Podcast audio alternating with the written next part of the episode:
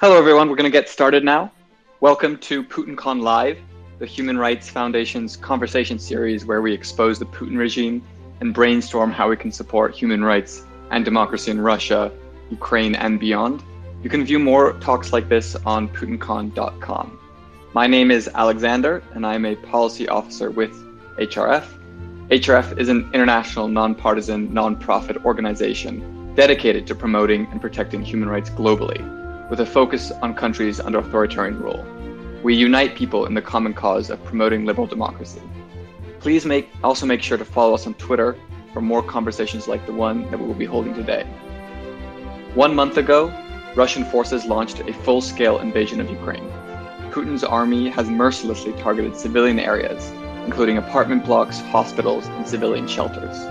The war crimes of the Putin regime are clear to all, as millions of refugees flee the conflict and thousands perish. HRF is also fundraising for humanitarian aid in Ukraine. You can visit hrf.org slash Ukraine to donate to this important cause.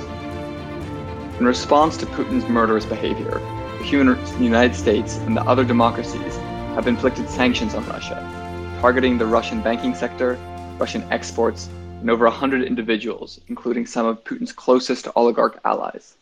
However, these sanctions did not target the most important segment of the Russian economy, the export of oil and gas, nor did they address a deeper problem, the ability of Russian oligarchs and oligarchs from around the world to hide their money in the West.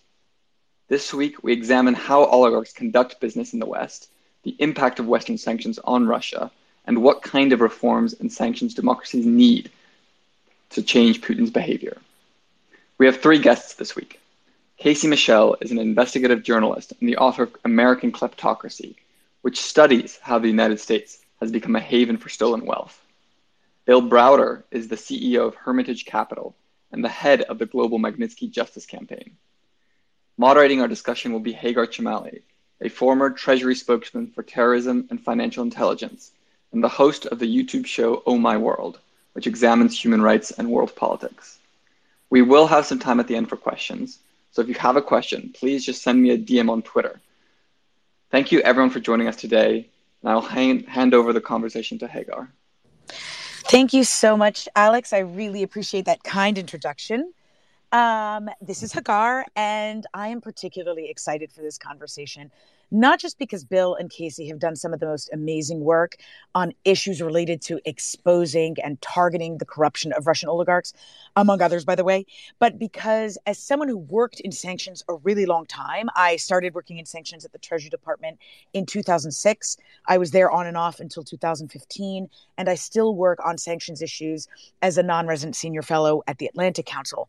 And the movement that you are seeing right now around the world to target oligarchs and their assets is exciting, I think, for a number of different reasons, and really could put us on this trajectory and path that could really change things going forward. So, I want to start by explaining why this is a big deal and having our panelists jump in on that. So, Bill, let's start with you. Why don't you give uh, just a brief context of how you got into this work altogether and why encouraging the world to target anti corruption and Russian oligarchs specifically was such a critical aspect of your mission?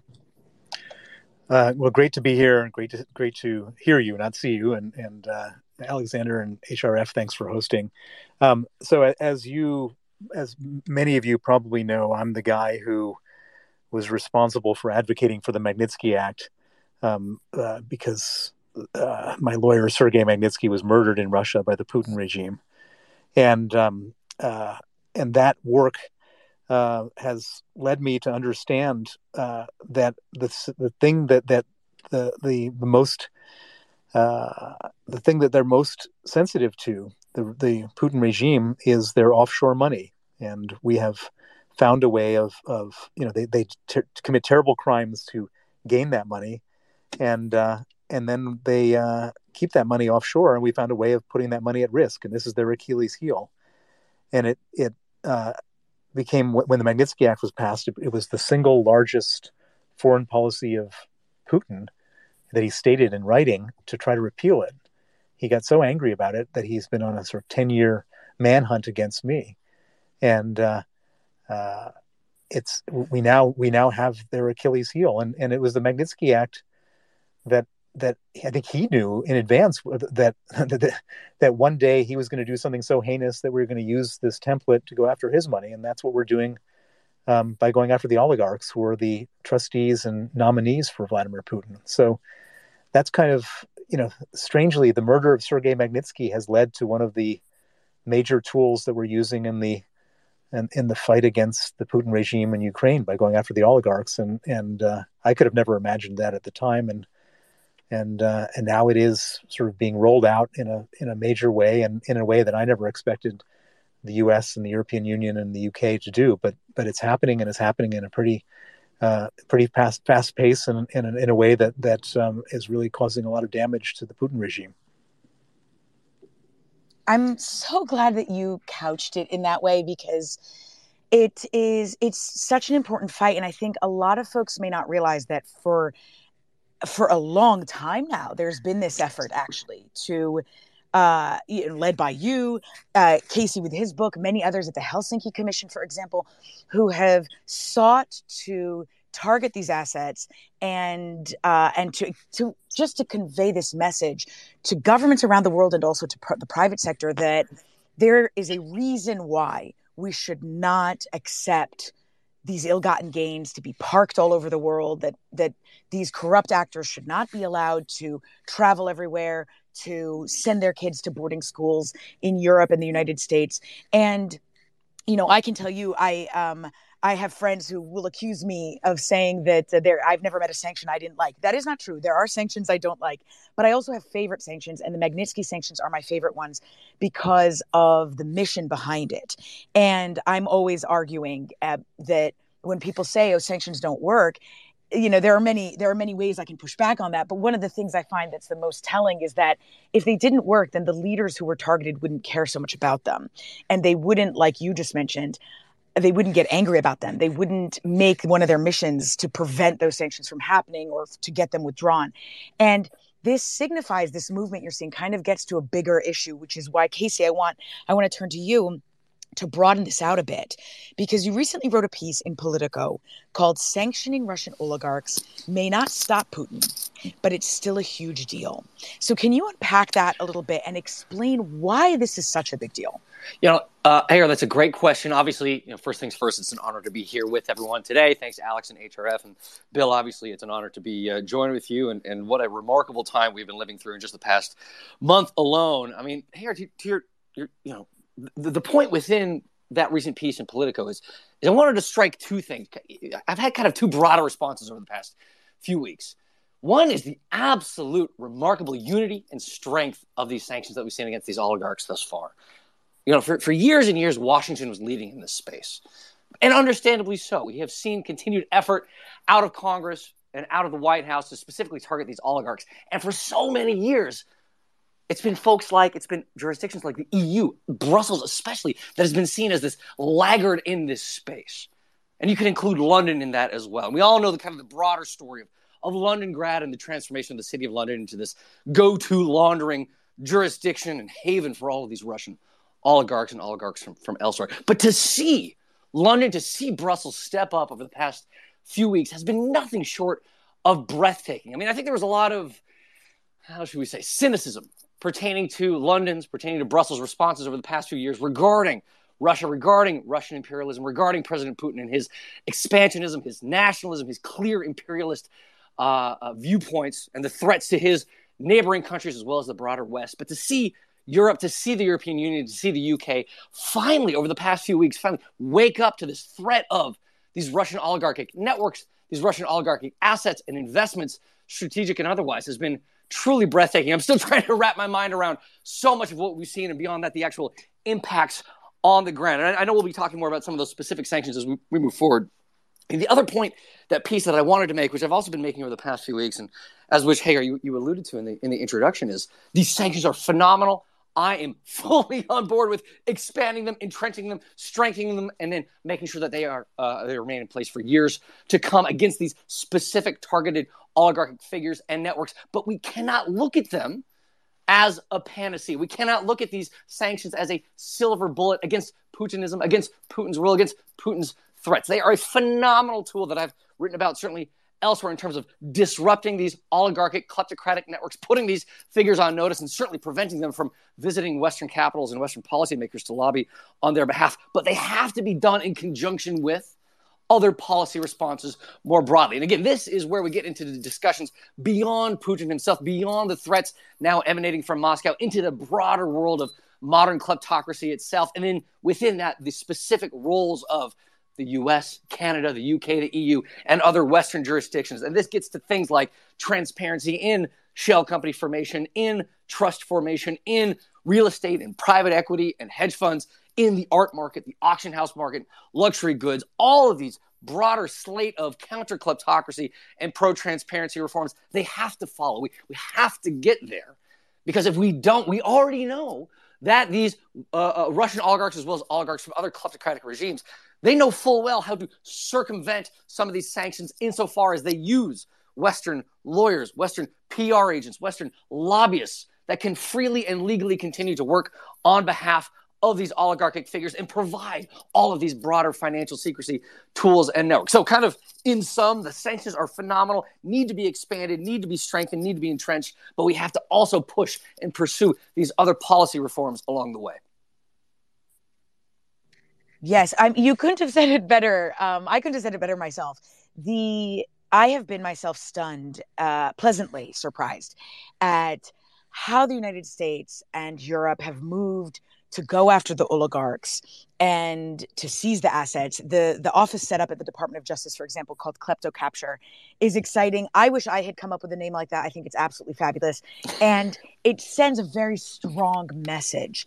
But the thing that um, that I can't help but but wonder is people like us have been have been arguing this for years um and and why so the so i'd like bill let's go back to you if you can say why is it so important to target this crowd? And is this this the impetus that made the US government and the European government to finally take action on this was because of Putin's aggression.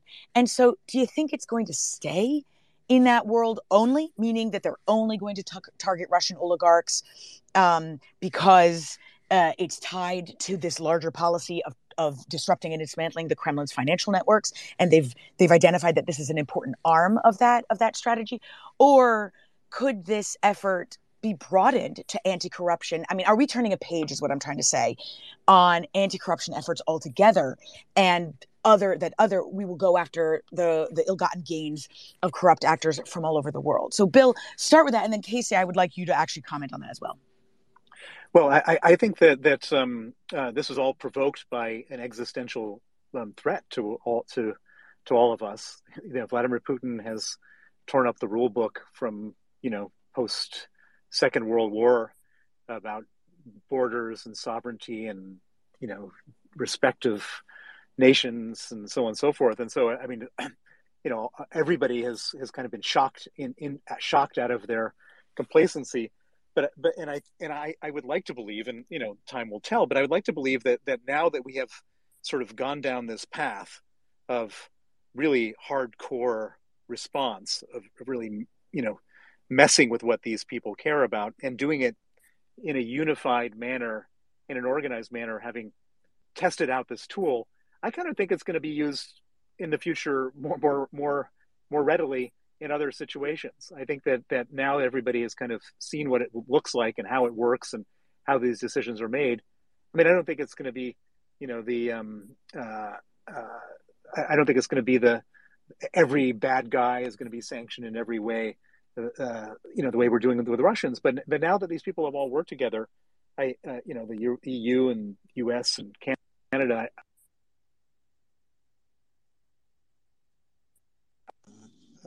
you know more more more people working together in the in the same way. The the other thing is is why are we uh, you know wh- why is this so important and why are we doing this? Is, that the um, we have to cut off Putin's money for this war, and the oligarchs are are the um, uh, source of they're they're the ones looking after Putin's money. They're his nominees, they're his trustees, they're they're his everything, and uh, uh, and by by doing this, it, it, you know by freezing the central bank reserves, which we've done, and then freezing the assets of the oligarch, which we haven't yet done, by the way. We've only done a dozen. We need to do a hundred, but but at least starting in this whole exercise, we we now have really hit them hit them where it counts, and and partic- and, and potentially um, dried up a, a, major source of funding for this war. And as Casey said, you know, it's not the be all and end all, but it's a, it's a major piece of the puzzle, and we have to continue, you know, doing other things. We got to stop the uh, Western European countries from buying, um, you know, pay, giving money to Russia every day for oil and gas. There's a website that that uh, that I put on my Twitter feed today that that basically calculates every minute how much money has gone to Russia since February 24th, and it's like as of this morning, it was like 17 billion dollars. It's probably higher than that now, um, surely higher than that now because it's, it's, a running clock of how much money is spent. But you know, we basically have to starve Russia of, of, of the ability to execute this war. And and that's that's probably the single most important thing we could be doing right now. And and and the oligarch sanctions are a crucial piece of that. Yeah bill is precisely right. I mean i i can only you know echo all the comments that he's made made thus far. And i i you know talking about the specific targeted sanctions in and of themselves I, you know, I, have said this elsewhere. I, I think when the kind of broader history of this era is written i think these targeted sanctions against these oligarchic figures out of Russia, uh, out of Russia, and frankly elsewhere within the Magnitsky Act, the global Magnitsky Act, which obviously broadened the aperture of Magnitsky-style uh, sanctions. I think they'll be seen as one of not only the most effective counter kleptocracy tools themselves, but frankly as one of the greatest soft power tools that the U.S. and the broader West has developed. And, and I say that because I think it's worth remembering that these oligarchic figures in Russia and elsewhere you know the support for them domestically in places like Russia, in places like Kazakhstan or Azerbaijan or well, you know, Nigeria or Pakistan or elsewhere, you know the support for them is paper thin. You know they are viewed as rightfully these parasitic figures that have feasted on this trough of illicit wealth, on money that should have gone to schools, to hospitals, to infrastructure, and the fact that it is the West, it's Washington, it's London, it's Brussels, that is specifically targeting, ejecting them from the broader Western financial system and bringing some form of justice to their truly heinous crimes, to say nothing of the relationship with the regimes in places like the Kremlin, is, is, is remarkable. So, all of which is to say, Hagar, I think to your question, what you posed earlier as it pertains to what should the broader Western response be? Should we limit this to Russian oligarchs? What kind of next steps can we pursue? I mean, I, I think this is this is frankly a once in a generation moment in terms of the broader reforms that we know need to be made, in terms of the broader pro transparency policies we need to pursue that have been delayed for years and years, and that those like Bill have been banging the drum about in terms of the national security threat, in terms of the broader uh, uh, realities on the ground for things like wealth inequality, democratic degradation, um, and, and then, as we see, this kind of neo imperialist regime in Moscow now threatening all of us. You know, I think now is the time to push as hard as we can to finally get these policies in place. And that includes expanding these kinds of targeted sanctions because we know that the kind of kleptocratic, authoritarian, dictatorial model we've seen rise in the Kremlin is not limited to Moscow. This is a typology we have seen take root elsewhere. This is where the uh, uh, uh you know HRF has been so effective on highlighting similar threats, similar authoritarian governance models, similar kleptocratic dictatorships in places like Kazakhstan, in places around the world as well. We know that these regimes, these oligarchs, these networks thrive. They have a symbiotic relationship with the broader offshoring world, with broader offshoring services, so much of which are now housed in places like the US, places like Canada, places like the UK, and places like the European Union. You know, this is a part of a broader discussion as it pertains to how the West developed these offshoring services in and of themselves, the shell company anonymity, the trust anonymity, the real estate anonymity. But we do know that these policies have been created in Western jurisdictions, which the silver lining of the past you know, horrors of the past month is that the West now has an opportunity to deconstruct all of these services, all of these broader uh, uh, anonymous offerings that these oligarchs require to thrive on, and that these regimes need in order to live. I guess what I'm trying to say is now is the moment to truly push for all the kinds of reforms we know these oligarchs and their uh, uh, related regimes require to entrench their own dictatorships, their own horrors, and as we now see this broader national security threat itself. You know what? What I'm loving about this is that for for all the listeners, it, it, you you will be hard pressed to find three people who are who get as excited as we do talking about targeted financial measures and sanctions and how how effective they can be. Um, and so I love being part of. I I love sharing this company. To be honest with you, so I want to drill down a little bit, a, a little deeper, in terms of the question that is mentioned, Casey, in your op-ed that. Um, that Bill, you just mentioned in terms of increasing pressure on Putin himself and how these sanctions could, in your views, each of you, your views on how they could affect him, whether or not they could affect him. The Wall Street Journal literally just a few minutes ago just came out with a with an article so i don't expect i'm sorry to have to call you on the spot but this this just happened to come out literally just now and it's so relevant with an article entitled ukrainian president asked biden not to sanction abramovich to facilitate peace talks and that the russian oligarch who's obviously facing sanctions is trying to be the go-between with Russian President Vladimir Putin. And so this this opens up this world of could sanctions or the threat of sanctions on oligarchs actually work in incentivizing them to press Putin to stop this war. I can tell you, having worked on, I helped, uh, I helped plan out or or really um, yeah, plan out, I guess is the right word, the Syria sanctions regime at the beginning of the Syria crisis. And one of our goals in targeting the Syrian elites was the hope that they would defect and that they would press Assad to stop the violence there. And it did not work there. And so we learned after that at Treasury that this was a bonus. If that could work, great. If not, it's not the ultimate goal. Russia is very different, obviously. Um, the ties between the oligarchs and Putin are is closer. The amount of money is way more staggering than it than it is for Syrian elites. But what are your thoughts on that? So let's go backwards. Casey, if you could comment on that. Um, is this an opportunity there? Do you think what is your view on the opportunity there to change Putin's mind, especially based on this recent headline? And then, Bill, if you could answer. Yeah, uh, hey, uh, yes. Unfortunately, I haven't seen that piece in the journal just yet. Look forward to uh, seeing that because I, I think um, certainly, I've had plenty of conversations the past few days with plenty of folks, all asking the same question: Why hasn't the U.S. sanctioned Roman Abramovich yet? Uh, obviously, following uh, uh, uh London's and, and, Brussels' lead uh, on that, and I think we now know the answer why. You know, that is to say, it was a specific request from President Zelensky to not sanction him, to potentially use him as a mediator, and certainly I would defer to President Zelensky as it pertains to what is best for Kiev's strategy moving forward. You know, I, I think. Um, you know, Hagar, there's, there's kind of a couple ways to to to respond to this. You know, on the one hand, uh, I would say that the targeted sanctions against these specific oligarchic figures, in and of themselves, you know, acting as a kind of an isolated tool and tactic, will not suffice to dissuade Putin right now.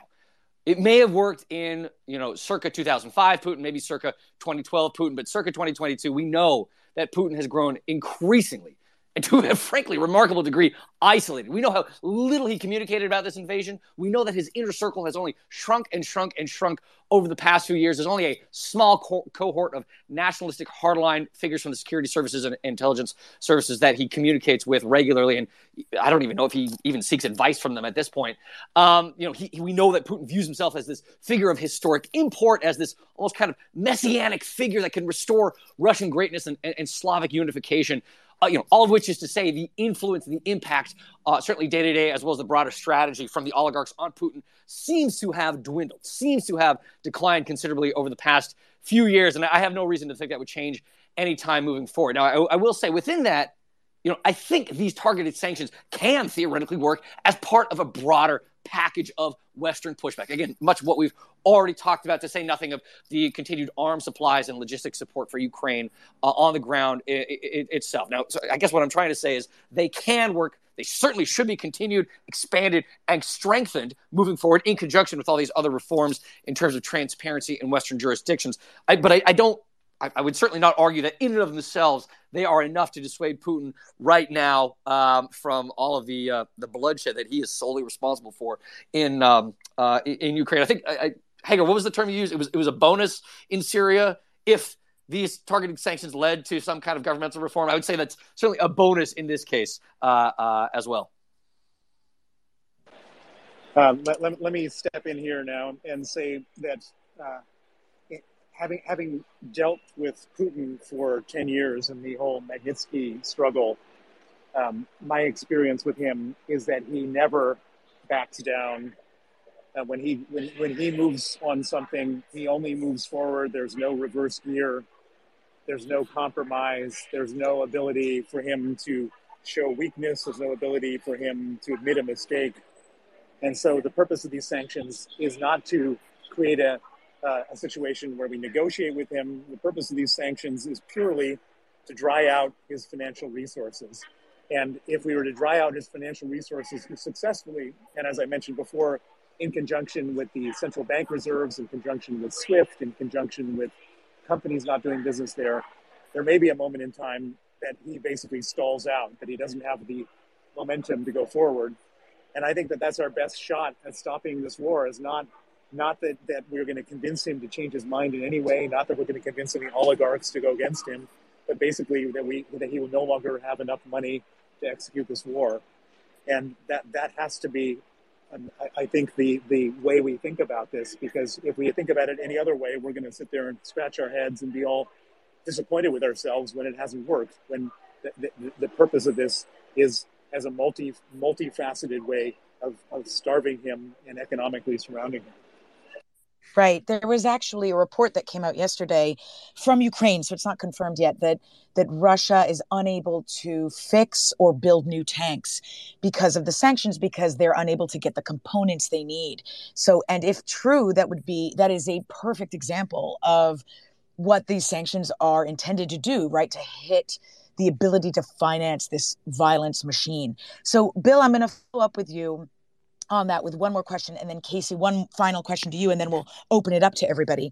What to bill uh, what more would you like to see in the sanction space? What more action specifically if you could either um, target specific sectors more by whom?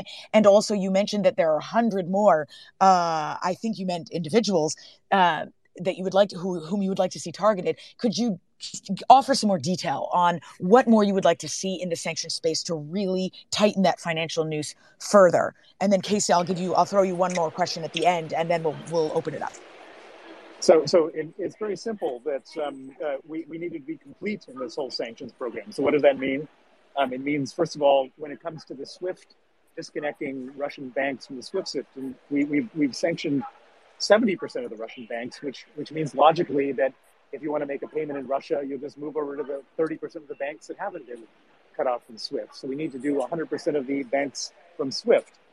Um, as I mentioned before, we've sanctioned about a dozen oligarchs. We need to basically put up the Forbes list, um, exclude the obvious people who aren't part of the Putin regime, which is a very small number of people, and then sanction the other hundred, the other 88 people we haven't sanctioned yet, who continue to be trustees, nominees, and other agents for Vladimir Putin.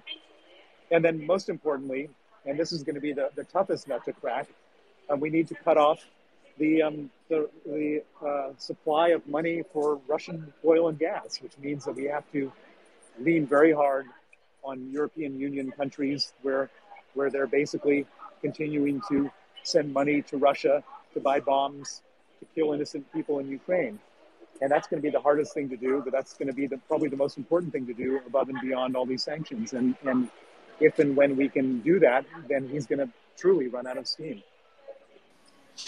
yeah, I'll again echo everything Bill said, especially pertaining to the broader sectoral sanctions, including on things like oil and gas. I mean, this is part of the reason that Putin felt so emboldened or able to launch this invasion when he did was not only the reliance from European markets on Russian hydrocarbons, but how tight the market was at the moment that he launched the invasion. And I think we're seeing because of the lack of momentum surrounding, or at least the lack of kind of finalization surrounding oil and gas sanctions, that he may have been he may have been right. You know, to use a different phrase, he may have had the Europeans over a barrel. Uh, and we are waiting to see what uh, the next steps for that will be. I think you know what Bill just suggested is just getting the the Forbes list of the 100 or 150 wealthiest Russian oligarchic figures together and simply sanctioning them. And I, frankly, I couldn't say it better. I mean, I think I think it's remarkable that there are still, you know, even aside from folks like Roman Abramovich, there are still some of the wealthiest Russian oligarchic figures that have not yet been sanctioned by the U.S., by London, by Brussels. I'm thinking of figures like Vladimir Potanin, who has been one of the key Russian oligarchs to emerge,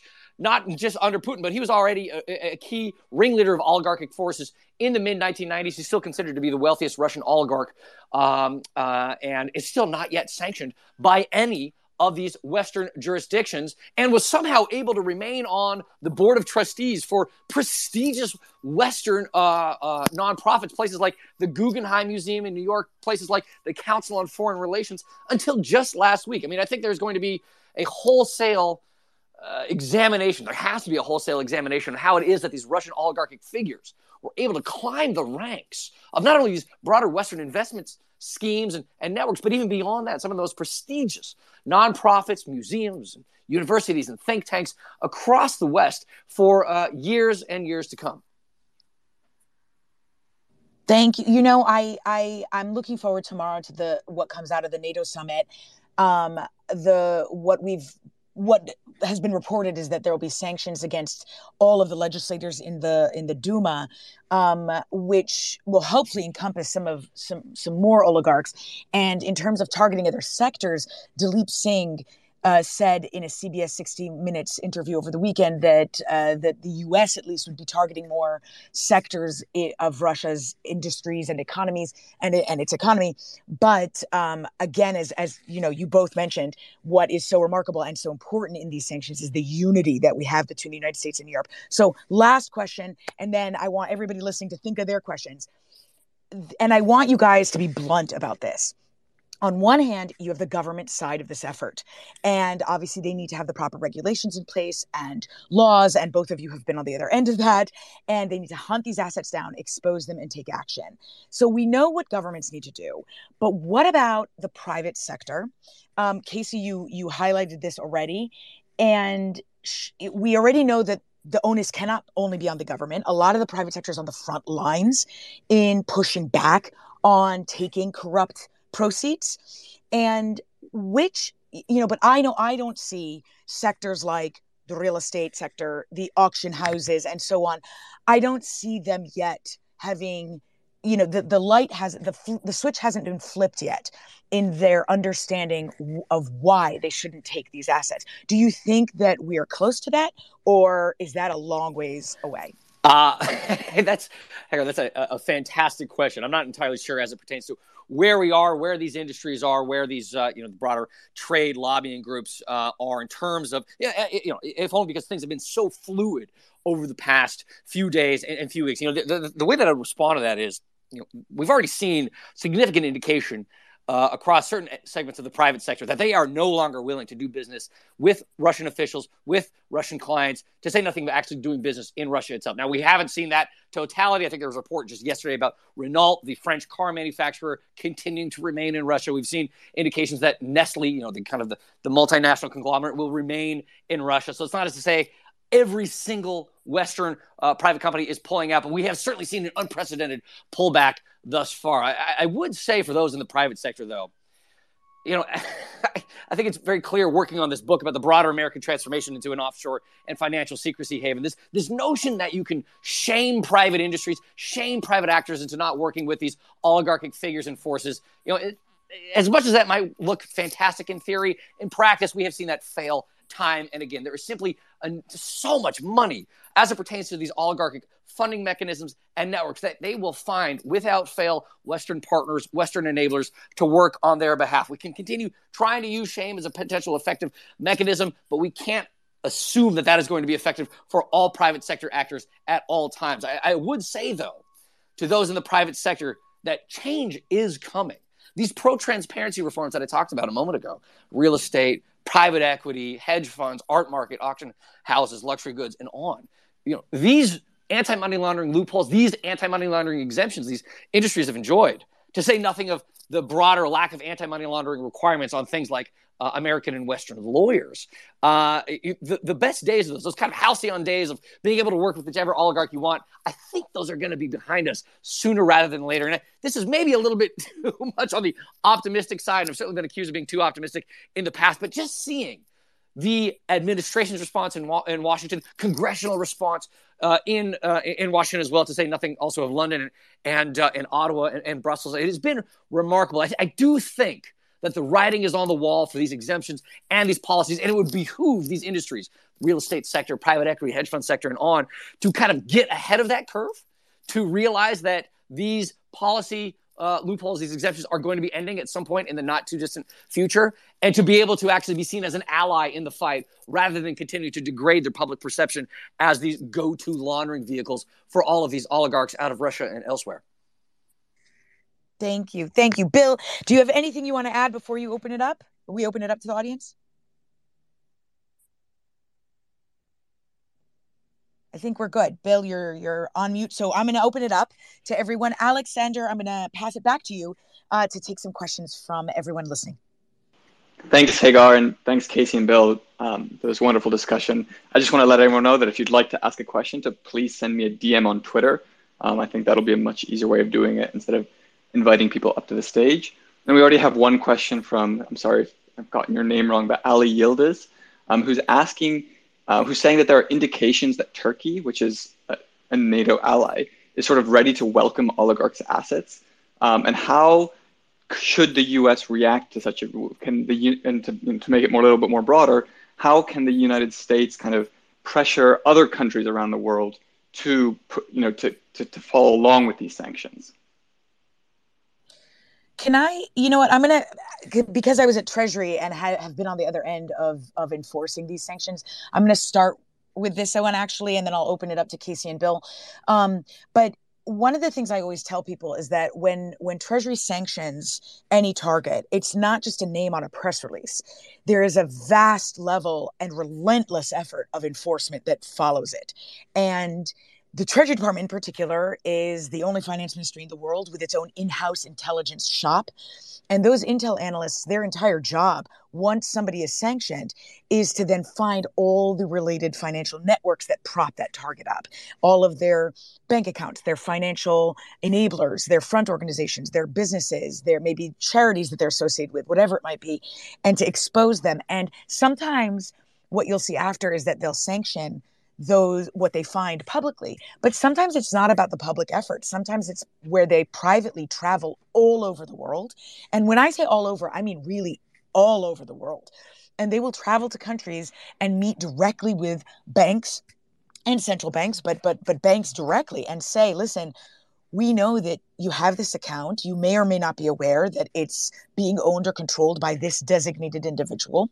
You also have correspondent relationships with New York. So you may want to think about closing that account. Wink, wink. Um, and it, it is a very effective effort because the bank doesn't want to get in the crosshairs of US sanctions. They don't want to be targeted. They don't want to have a reputation of being a bad bank. Um, and so enforcement is is a natural natural next step to that. Uh, Bill, Casey, do you have anything you want to add? I think Bill, we may have lost Bill. Casey. yeah, sure. Yeah, no, I'm happy to uh, happy to comment on that. You know, one of the one of the I, let me say it like this. You know, I, again, t- thinking about the the, the the the momentum, you know, momentous shifts we've seen over the past just few weeks. I think a lot of folks are going to take away that it was the invasion of Ukraine. It was Putin's uh, uh, again new imperialism that jump started so many of these broader counter kleptocracy responses, and so much of that is absolutely true. It's an absolute shame and stain on on the West that it took that invasion for all of these kind of things to be set in motion in terms of sanctions response as well as elsewhere. But you know, I, I think a lot of folks weren't paying attention to what was actually happening before the invasion in places like Washington um, because it was really remarkable to see both the administration uh, as well as Congress kind of take the reins of global leadership in terms of these broader counter kleptocracy responses. You know, just last year, Congress formed the first counter kleptocracy caucus globally. We saw that expand to a, a transatlantic uh, element as well just a few months ago, launching bill after bill after bill to clean up these loopholes and exemptions.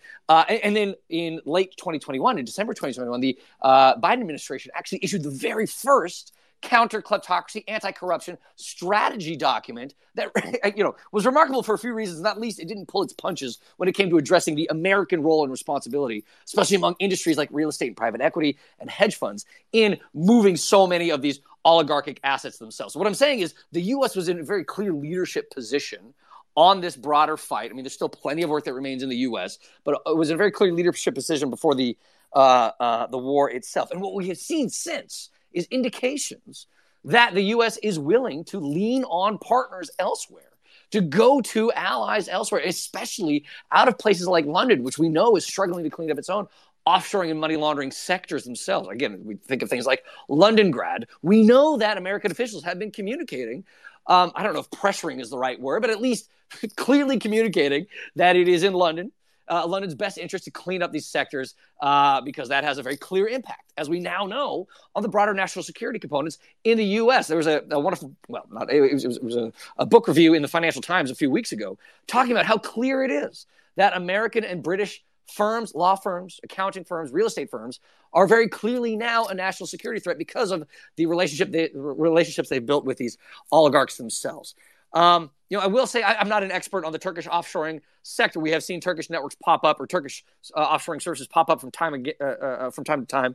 But I will say one of the things that has really come to the fore over the past week, the past two weeks, is the role not simply of places like London or Paris or Rome or or Istanbul, but is the role of the United Arab Emirates and Dubai in particular in opening itself up to all of these Russian oligarchic assets that are now looking for a brand new home. You know, Dubai, the UAE has not followed through on any of the sanctions that the US and others have launched, even though the UAE obviously is a nominal ally of places like the US. So, again, in terms of the conversations that American and other Western diplomats have to be having, they have to be leaning on these nominal partners elsewhere to clean up those offshoring services, to clean up those financial secrecy tools that are housing, as we now know, billions and billions and billions of dollars in Russian oligarchic wealth, which, as Bill uh, has so eloquently pointed out, is simply Putin's money. It's, these are Putin's pockets that are now scrambling around the world looking for a new home and finding it in places like the UAE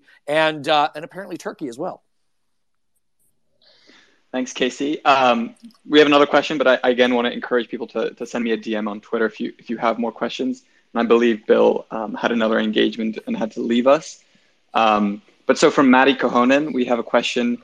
Um, is there any indication that the KleptoCapture task force will bring about further financial transparency reforms like public BO registries everywhere? Um, there are not enough tools or info to track down the funds in secrecy jurisdictions at the moment. Yes, Hagar uh, or Casey. Yeah. yeah. Uh, well, I was going to say I, I am happy to uh, uh, happy to hop in because Matti is actually my old boss of the Financial Transparency Coalition. So, Matti, wonderful to be uh, uh, to have you here today. You know, the, the, short answer is is no. The, the KleptoCapture Task Force is specifically dedicated to it's, it's an interagency task force out of the U.S. In addition to you know, there's another task force that's now both transatlantic and trans-Pacific that's also developing um, to specifically go after specific oligarchic networks. It won't be lobbying, as far as I'm aware, for increased transparency for things like shell company registry or trust registries. It won't be pushing for uh, at least publicly beneficial ownership registries on that or other policies elsewhere. It'll be a specific task force going after specific oligarchic networks, which you know in and of itself is, is fine and fantastic. And you know the more resources to that, the better. But again, similar to sanctions, it's not a silver bullet. It's not a panacea. It has to be done in conjunction with more legislative pressure, executive pressure on making sure so many of these exemptions and policy loopholes are uh, are ended elsewhere. And can I can I add actually something that I, I should have mentioned in in the question that was before about Turkey and enforcement, and I, I wanted to add this because this is really important. Congress is debating uh, imposing secondary sanctions, and I would expect that to happen. Secondary sanctions are not common. They are right now. We only have them regarding Iran sanctions and uh, certain sanctions related to Hezbollah. Secondary sanctions mean that you are targeting. You have the authority to sanction anybody doing business with the sanctioned target. So it it expands the layer of any enabler, any avenue uh, of anybody doing business with that sanction target. So if Congress passes secondary sanctions, which I which I would expect them to regarding Russia because it is such a big deal, just having those secondary sanctions exist as an authority legally often ends up deterring a lot of actors around the world from even pursuing that business. And so that's the thing that I would think about with Turkey or anywhere else, because if that's in place, with Iran, for example, it didn't have to be used very often, uh, those secondary sanctions, because just having it there created that deterrent. And so I'm hopeful that that'll happen. But that is what the that's what you know everybody in Washington is saying is that it they, that they, it should come soon. Thanks, guys. Um, and so you know, again, if you have a question, please send me a DM on Twitter. I mean, I, I have one that's you know that I've been thinking about over the course of this conversation. Um, how important is it? Uh, for the United States to, to to sort of use these sanctions? You know, can it be? Is it part of our? Should it be part of our kind of national security strategy to kind of identify oligarchs? You know, we've seen with the oligarchs connected to Putin how you know how many of them are are not just associated with with the Putin regime, but are actually you know actively involved in undermining Western institutions from the inside. I mean, they're supporting kind of far right parties and their far left parties across Europe, and um, potentially doing damages and you know supporting institutions that um, you know do damage to our own democracy. So so how important is it from our perspective, you know, as democracies, as European countries or the United States, um, to kind of target um, individuals, maybe not even just oligarchs, but people who are using money from these autocratic regimes to undermine our our own institutions. You know, Alex, I'll, I'll just hop in with, with, a quick quick response. You know, I've I've, I've uh, you know still never worked in government, so I, I, won't speak to any kind of formal strategic examination or focus uh, within the broader national security strategy on these. But I can certainly say that it is very clear that these oligarchs are effective proxies for, or effective foot soldiers for, um, a a ludicrously malign regime in the Kremlin. They are not independent actors. They are not to be seen as independent businessmen simply pursuing their own interests. They are to be seen and are finally now being seen as uh, effective henchmen for a, a, you know a revanchist dictator that's now uh, you know unleashing truly horrific bloodshed in the center of Europe. Um, we cannot go back to any kind of status quo ante as it pertains to viewing these oligarchs as simply these kind of you know benign anodyne figures that are just going about their uh, their own business. We have to begin addressing. We have to begin divesting. We have to begin cleaning up all of these oligarchic networks uh, uh, themselves, and we have to make sure that we are aware of where they're putting their money into, who they were funding, how they were bankrolling them, and beyond that, what the broader strategy they're in is. So I guess, you know, Alex, what I'm saying is absolutely yes, we have to view these oligarchic figures out of Russia and frankly, uh, uh you know, elsewhere as well, not as independent actors, but as national security uh, uh, threats themselves.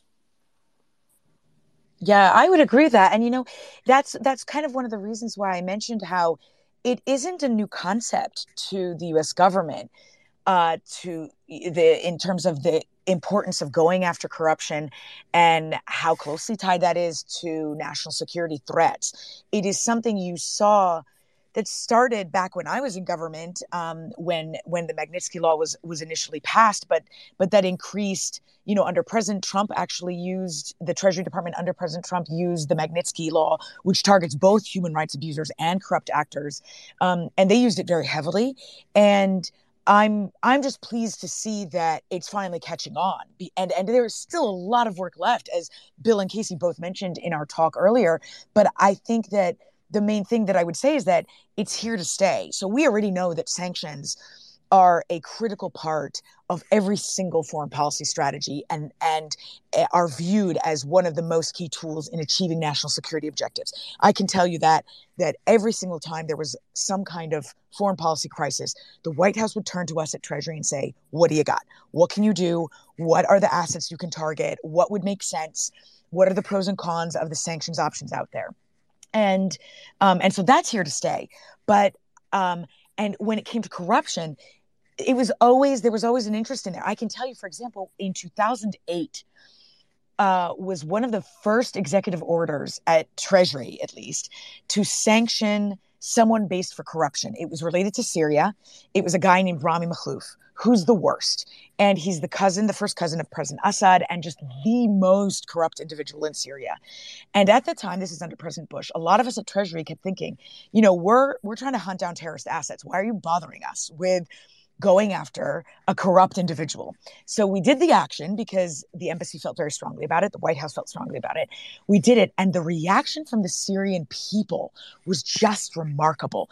Everybody praised that action. And it is an easy it is an easy thing to get behind is anti-corruption. And so I'm so glad now years and years later it is becoming a central component of all sanctions regimes. So I hope that that remains, whether it's Russia or Syria, but also Myanmar, Belarus, and so on.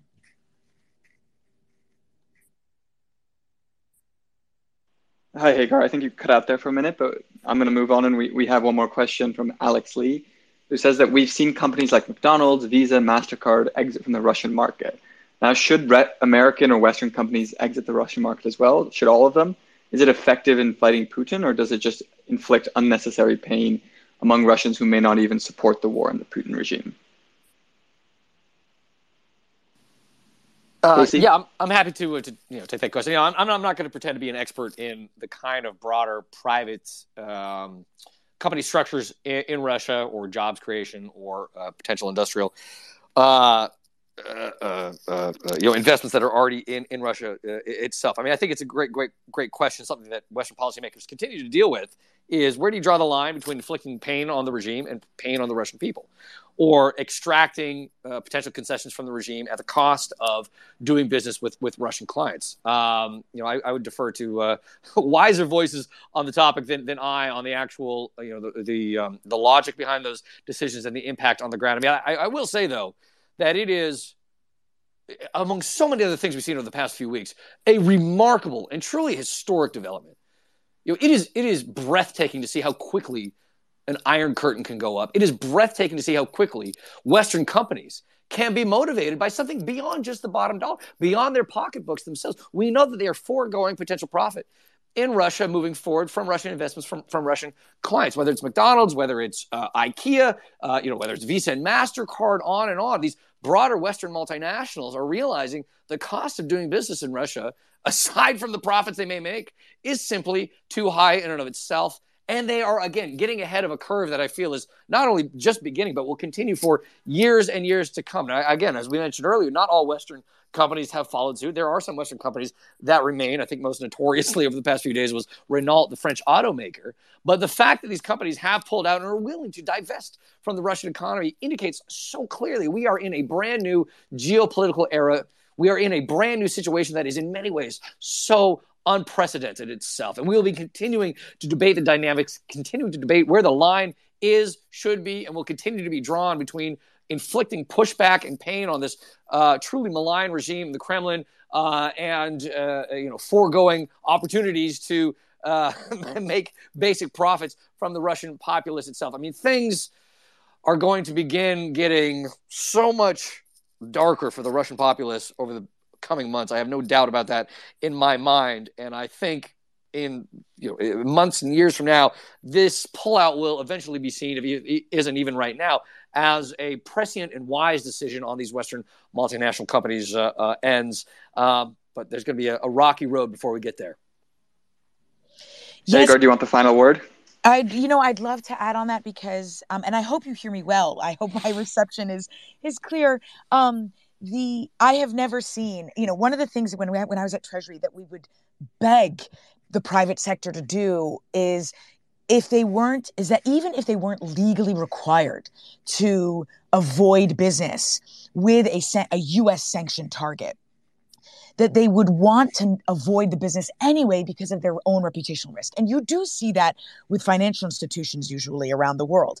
But what i thought was just stunning with with uh in the in the weeks or actually in the days following russia's invasion is how united most of the world and private sector was on this. So you saw actions taken by by private businesses on their own volition it, immediately you saw soccer teams boycotting and saying they wouldn't play russian teams you saw energy companies come out before the oil any oil sanctions like shell and bp saying that they would divest and that they would no longer purchase russian crude you saw and it, it, it expanded even to the small businesses like bars in the United States and Canada dumping Russian vodka, which apparently may not all of it may have been produced in in Russia. But the point is that you have all these businesses that are that that are now they are putting their values and mission and they they understand that that's what their consumers want and they're putting it before financial profit. And i am i know it, this is a big part of my brand oh my world um, which is that by raising awareness of this you you have a whole generation of people and consumers who demand that of these businesses of entertainers of of whatever it might be and and tell them hey we don't want you doing business with a criminal or a thug or a, a human rights abuser whatever it might be. And so I, I'm excited to see this trend kind of remain and pick up and i think um, it's it, it will help because it is it is a very strong message and even when you see things like renault trying to go back to russia and by the way we used to renault in particular we faced issues with them with iran sanctions as well they didn't really love the iran sanctions i believe that they're going to see the blowback in in that decision because their own consumers and the public will lash out at them and so this is something that businesses are going to have to take into account with every decision they make from now on. Yeah, Alex, if I go, jump in with just one, one, quick comment. I was going to say I was listening to a, a, podcast just yesterday with a wonderful Russian commentator, someone who's really on the ground, and incredibly astute, uh, you know, uh, analysis, who's talking about the realization that is going to be seeping into the broader Russian populace that is still so hemmed in in terms of propaganda outlets, in terms of uh, you know uh, uh, difficulty of access to even basic social media news uh, these days. You know, as, as Facebook is banned, as, as, Instagram is banned, and, and on and on. And he said actually one of the most impactful things he has seen early on in terms of the Russian populace realizing the seriousness of this coming and looming crisis is not just the oligarchic sanctions, is not even necessarily the thousands of bodies that are now beginning to return to Russia, but is of all things the uh, closure of the IKEA stores across the country. IKEA long being seen as this uh, uh, you know symbol of uh, Russian middle class achievement, of broader ingratiation and integration into the uh, the globalized financial markets, and access to even just basic levels of comfort. The fact that IKEA is no longer going to be available to Russian consumers, uh, as this commenter said, is going to raise uh, so many alarm bells around the country about the depths to which this regime has now sunk and what is in store for the Russian populace moving forward. Well, you know that's that's about all the time we have for questions, and, and thank you again so much, Casey, Hagar, and, and Bill, um, for this wonderful and, and fascinating conversation. Um, I want to plug again the Human Rights Foundations. We're doing a humanitarian fundraising uh, for, for, for humanitarian aid in Ukraine. If you go to hrf.org slash Ukraine, any donations are, are much appreciated. They will go to directly to Ukrainian people who are suffering in Ukraine right now as a result of this Russian regime. Um, but this podcast has also been recorded. You'll be able to view the recording directly here on the Twitter app if you just find the link um, after it has ended. And we will also um, upload this onto Spotify and Apple Music and, and SoundCloud um, if you if you want to listen to it later. Um, but thank you again for everyone, all the listeners, for everyone who's here, and thank you once again so much to Hagar, Casey, and Bill. Um, it's it's been wonderful. Thanks, Alex. Thanks, Hagar. Thank you so much. I really enjoyed it. Thank you, everyone. Bye-bye. Bye.